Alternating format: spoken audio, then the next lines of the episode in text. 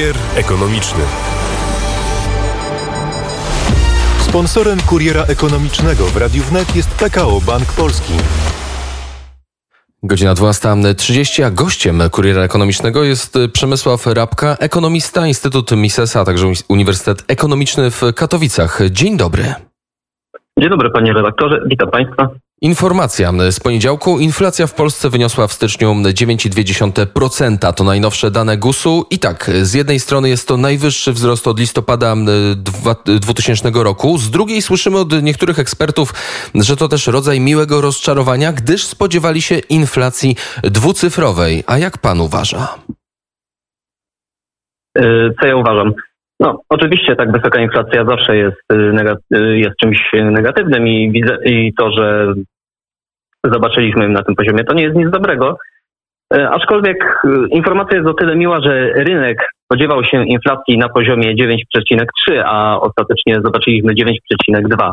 Więc yy, chociaż tyle dobrze, że minimalnie, że jednak jesteśmy minimalnie poniżej tych oczekiwań. I ta jedna dziesiąta procenta robi aż taką różnicę, jeżeli chodzi o rynek? Nie robi to dużej różnicy, ale no cóż, y, uważam, że to zawsze jest jak, jakkolwiek pozytywna informacja. Przy czym sama inflacja i jej poziom pozytywną informacją już ostatecznie nie jest, no bo przecież to najwyższy poziom od roku 2000.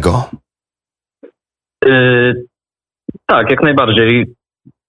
Ciężko się cieszyć, kiedy nam ceny oczywiście rosną w tempie no, prawie 10%, tak 9, 9 yy, hakiem, ale no cóż, y, daje na, myślę, że daje nam to jakąkolwiek nadzieję na to, że może inflacja zacznie w przyszłości choć trochę hamować. Tak mam na myśli taką trochę bliższą przyszłość w tej trochę bliższej przyszłości. Kilka miesięcy temu słyszeliśmy z ust prezesa NBP Adama Glapińskiego, że styczeń, luty to będzie ten okres najwyższej inflacji, później ma ona maleć. Ostatnio prezes Polskiego Funduszu Rozwoju również powiedział, że spodziewa się w lutym inflacji niższej do tego ma się przyczynić choćby tarcza antyinflacyjna. Ma ona obniżyć według jego szacunków nawet o 1,5-2% aktualną inflację.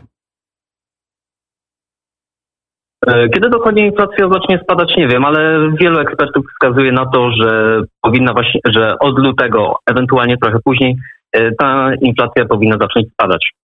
No jak w takim razie, I, tak? E, I myślę tak, że czy to, na, czy to na pewno spadnie już w lutym? Nie wiem, szczerze mówiąc, ale jest kilka powodów, żebyśmy, jest kilka czynników, które mogą przyczynić się do tego, że przynajmniej okresowo inflacja spadnie w bliższym czasie. No. Po pierwsze, przede wszystkim y, NBP w końcu rozpoczął cykl podwyższania stóp procentowych. Rozpoczął to w październiku i zawsze zanim wzrost stóp procentowych zacznie wpływać na inflację, to właśnie kilka miesięcy musi minąć. Możliwe, że już y, niedługo ten wpływ, y, ten wpływ dezinflacyjny podwyżki stóp procentowych zobaczymy. Druga rzecz jest taka, że jednak rządy na świecie stopniowo wycofują się z tych, albo wycofały się w dużej mierze, albo wycofują się z takich swoich bardzo szczodrych programów socjalnych, które pchały popyt w górę.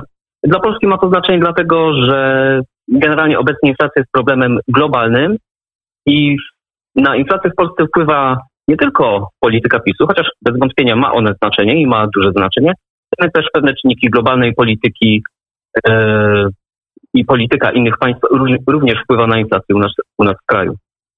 No w takim razie, na ile bank centralny, na ile Narodowy Bank Polski ma możliwość wpływu na tę inflację, skoro jak pan podkreśla, jest ona światowa, globalna i przychodzi do nas również z zewnątrz? Ciężko jest mi określić, na ile duży ma ten wpływ, ale myślę, że ten wpływ ma. Dalej jednak uważam, że ten wpływ na inflację ma znaczący. Mimo wszystko to jednak NBP wpływa na podaż, na podaż złotówki polskiej ma także wpływ na kurs y, walutowy. Dlatego też jak najbardziej może wpływać y, na, więc też dlatego też jak najbardziej może wpływać na siłę polskiej waluty i nie możemy, nie możemy w całości winy zrzucić na mm, wpływ czynników zagranicznych. No to w takim razie jak pan ocenia same działania Narodowego Banku Polskiego? Niektórzy twierdzą, że stanowcze, niektórzy, że zbyt mało stanowcze, inni, że spóźnione, jeżeli chodzi o podnoszenie stóp procentowych. Osobiście uważam, że Zgadzam się, że te działania są spóźnione. Moim zdaniem stopy procentowe powinny się podnosić, yy, powinno się rozpocząć ich podnoszenie już kilka lat temu.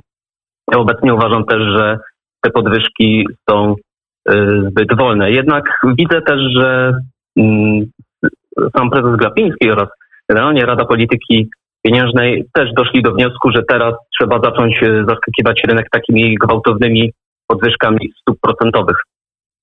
A dlaczego będzie pan, oczywiście dlaczego pan uważa, że kilka lat temu powinny być już podnoszone? Co o tym świadczyło? Jakie dane? Y, No właśnie, według mnie świadczyły o tym dane, ponieważ y, już jakiś czas temu, jeszcze przed, y, jeszcze przed obecną inflacją, jeszcze przed kryzysem covidowym, wyda- inflacja w Polsce nie, zaczęła po prostu iść w górę. Zaczęła ona po prostu wzrastać. Już wtedy powinno się zareagować y, podwyżką stóp procentowych. Czyli około roku Inny powód. 2017. Wtedy ona zaczęła rosnąć, można tak określić. Tak, powiedzmy, że mniej więcej w tym czasie. Poza tym inny czynnik, inny powód, dlaczego też NBP powinno wcześniej podnosić stopy procentowe jest to, że żeby powstrzymać y, powstanie bań, bańki na rynku nieruchomości. Niestety obecnie mamy z tym problem i kiedy teraz y, NBP podnosi te stopy procentowe, to mamy wyraźny, znaczy wyraźnie słyszymy o tym, że osoby, które mają kredyty hipoteczne y, są w tarapatach, tak? bo teraz nagle rosną im raty kredytów. No tak, o ile wzrósł stop, stóp procentowych o 1 czy 2%, pewnie większość kredytobiorców go przeżyje, no to co, kiedy stopy będą na poziomie 5, 6, 7 albo większym? I czy w ogóle do tego dojdzie? No właśnie to jest, y, to jest właśnie ciekawa sprawa, na ile NBP będzie dalej y, podnosić y, te stopy procentowe. Mi osobiście ciężko jest stwierdzić, jak, y, do jakiego poziomu NBP podniesie te stopy procentowe, ponieważ NBP ostatnio bardzo lubi zaskakiwać y, wszystkich swoimi decyzjami.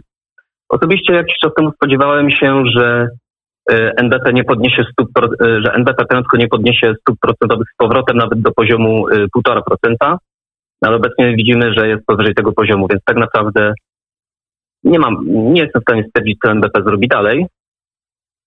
Natomiast dalsze wzrosty stóp procentowych odbiją się po prostu e, na sytuacji gospodarstw domowych, które mają kredyty hipoteczne. To wpłynie na to, że faktycznie będą płacić wyższe raty, a więc także spadnie ich, z tego powodu spadnie ich konsumpcja. A spodziewa się pan takiego szoku na rynku, który by doprowadził do dużej sprzedaży mieszkań, których y, kredytów nie mogą spłacić kredytobiorcy? Szczerze mówiąc, nie odpowiem na to fusów. pytanie. Nie jestem, nie jestem ekspertem. Trochę tak. W moim przypadku na pewno będzie wróżenie z fusów, ponieważ nie jestem ekspertem od rynku nieruchomości. No dobrze. mogę już tylko, mogę się wypowiedzieć tylko o tym, co już było i do których danych już mam dostęp. Więc y, analizując y, to, co było, widzimy poczynania różnych rządów. Jak mógł pan tak y, w skrócie określić, jak polski rząd na tle innych radzi sobie z walką z wysoką inflacją? No cóż, póki co polskiemu rządowi to szło y, niezbyt dobrze, ale w końcu zaczął podejmować pewne działania. Już mówiłem tutaj o NBP, teraz może jak sobie z tym radzi rząd polski. Przede wszystkim wprowadził on y, tarczę antyinflacyjną, która jest y, po prostu obniżką y, podatków. Tak, obniżamy tutaj VAT na paliwa, obniżamy VAT na nośnik, y, na energię, obniżamy VAT na żywność, co moim zdaniem jest y, dobrym rozwiązaniem, przynajmniej na jakiś czas. Już zaobserwowaliśmy, że faktycznie ceny choć trochę w sklepach spadły zaraz po tych obniżkach VAT-u, jak i też y, gdzie niegdzie spadły, znaczy nie gdzie niegdzie, tylko po prostu w Polsce myślę, że na większości stacji paliw y, spadły ceny. No co po prostu to jest y, to po prostu jest pozytywnym wydarzeniem. Jest po prostu pozytywnym wydarzeniem, tak? Polacy na tym zyskują. Czyli jest Jednak to... nie sądzę, że Tak? Jednak nie sądzę, żeby to było wystarczające do zdławienia inflacji w Polsce. Myślę, że to myślę, że dzięki temu przynajmniej na jakiś czas dynamika inflacji trochę wyhamuje, ta inflacja troszkę się obniży, ale potem może wrócić y, do wyższych poziomów. Tym bardziej, że PiS, y, rządy PiSu chcą jeszcze dodatkowo zwiększyć konsumpcję. Tym razem na przykład y, znowu wypłacając po raz kolejny 14 emeryturę, jak i też, jak i też y, wprowadzając rewaloryzację emerytur, to to nam y, podniesie konsumpcję. No a czy z- obniżenie podatków nie podnosi również konsumpcji? No bo skoro mniej płacimy za paliwo, mniej płacimy za niektóre artykuły, to możemy dalej i więcej kupować, więc pobudza to nadal konsumpcję, czy nie? Nie do końca, znaczy moim zdaniem nie do końca tak jest, ponieważ to, co rząd zasadniczo robi, to on po prostu obniża nam podatki, y, które były wliczane w ceny produktów. Więc dlatego też te ceny produktów y, siłą, więc dlatego też te ceny produktów no siłą rzeczy idą w dół. Natomiast y, a Polakom zostaje więcej pieniędzy w kieszeni, no siłą rzeczy dlatego, no bo po prostu teraz wydali mniej na produkty, których ceny spadły z powodu obniżki podatków. Nie widzę tutaj powodu, dlaczego to miałoby wpłynąć jakoś y, inflacyjnie. To w takim razie zerknijmy na y, inne przykłady. Bliski y, przykład, y, przykład węgierski. Tam rząd wprowadził ceny regulowane na niektóre produkty. Co pan na to? Moim zdaniem kontrola cen jest y, bardzo złym rozwiązaniem i to jest też pewien konsensus ekonomiczny. Regulacja cen nie działa, ponieważ ona prowadzi po prostu do tego, że jeżeli ceny dóbr są ustawione na zbyt, ustalone na zbyt niskim poziomie, to wtedy nam popyt na te dobry, popyt na te dobra znacząco przewyższa nam podaż tych dóbr. Co się dzieje? E, no wtedy po prostu te dobra szybciej znikają z spółek. Siłą rzeczy albo będzie trzeba podnieść te ceny trzeba będzie podnieść je bardziej niż by wzrosły bez kontroli cen, albo będziemy mieli do czynienia z niedoborami. Dlatego też y, to nie jest żaden środek walki z inflacją. W takim razie co nas czeka, jeżeli chodzi o polskie, nasze podwórko w najbliższej przyszłości, jeżeli byśmy wyjęli tą szklaną kulę i spróbowali przewidywać? No więc tak, myślę, że patrząc właśnie na to, że NBP rozpoczął cykl podnoszenia stóp procentowych, patrząc na tarczę antyinflacyjną, którą wprowadził PiS, czyli po prostu tę obniżkę podatków, tę obniżkę VAT-u, jak i też patrząc na pewne czynniki zagraniczne, przede wszystkim chodzi tutaj o pewne mm, chodzi tutaj przede wszystkim o pewne programy socjalne, znaczy spadek wydatków socjalnych za granicą, który również będzie prowadził do spadku popytu zagranicznego, to będzie miało wpływ y, dezinflacyjny, czyli będzie prowadził do obniżenia się inflacji. Inny taki czynnik, y, na który można zwrócić uwagę, to jest tak, tak zwany wskaźnik PPI, czyli to są ceny produ- producenckie. I w niektórych badaniach wychodzi, że PPI, że ten wskaźnik ten producencji pozwala nam przewidywać y, przyszłą inflację cen dóbr konsumenckich. On teraz ma tendencje takie spadkowe, a przynajmniej lekko, lekko spadkowe, więc to może wskazywać na to, że ponownie inflacja w przyszłości będzie troszkę niższa.